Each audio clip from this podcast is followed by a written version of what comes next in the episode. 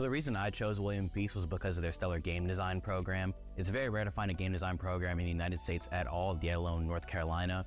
And this place seemed like the right place for me for where I wanted to go and the connections I could make within the program. Turn your hobby into a career in one of the highest paid professions in the country with William Peace University's Simulation and Game Design program. Master design, 3D modeling, and programming in a state-of-the-art space with the latest and most remarkable technologies available. Find out more at peace.edu.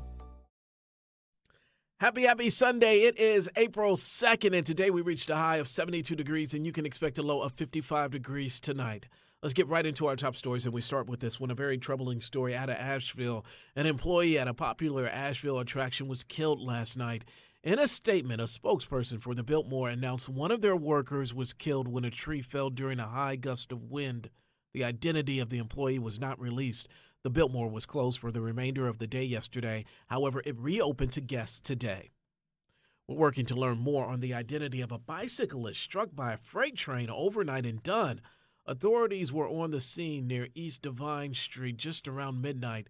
Video from our WRAL Breaking News Tracker shows a crumpled bicycle from the impact near the location. The accident is still under investigation. Well, hundreds of people gathered at Duke University to bring awareness to hunger. The 49th annual Durham Crop Hunger Walk raised more than $117,000 this year to feed people. The family-friendly walk links the Durham community with others all around the world who walk long distances daily for food and water. Before I let you go, I want to remind you to please download the WRAL weather app. It has everything you need to know before you head outside the door. It is absolutely free for Apple and Android users. Also, we have new content waiting for you on our WRAL Facebook page. When you get a moment, take a look. All right, be safe out there. I'll talk to you later.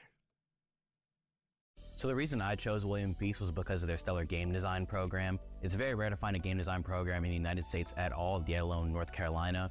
And this place seemed like the right place for me for where I wanted to go and the connections I could make within the program. Turn your hobby into a career in one of the highest paid professions in the country with William Peace University's Simulation and Game Design program. Master design, 3D modeling, and programming in a state-of-the-art space with the latest and most remarkable technologies available. Find out more at peace.edu.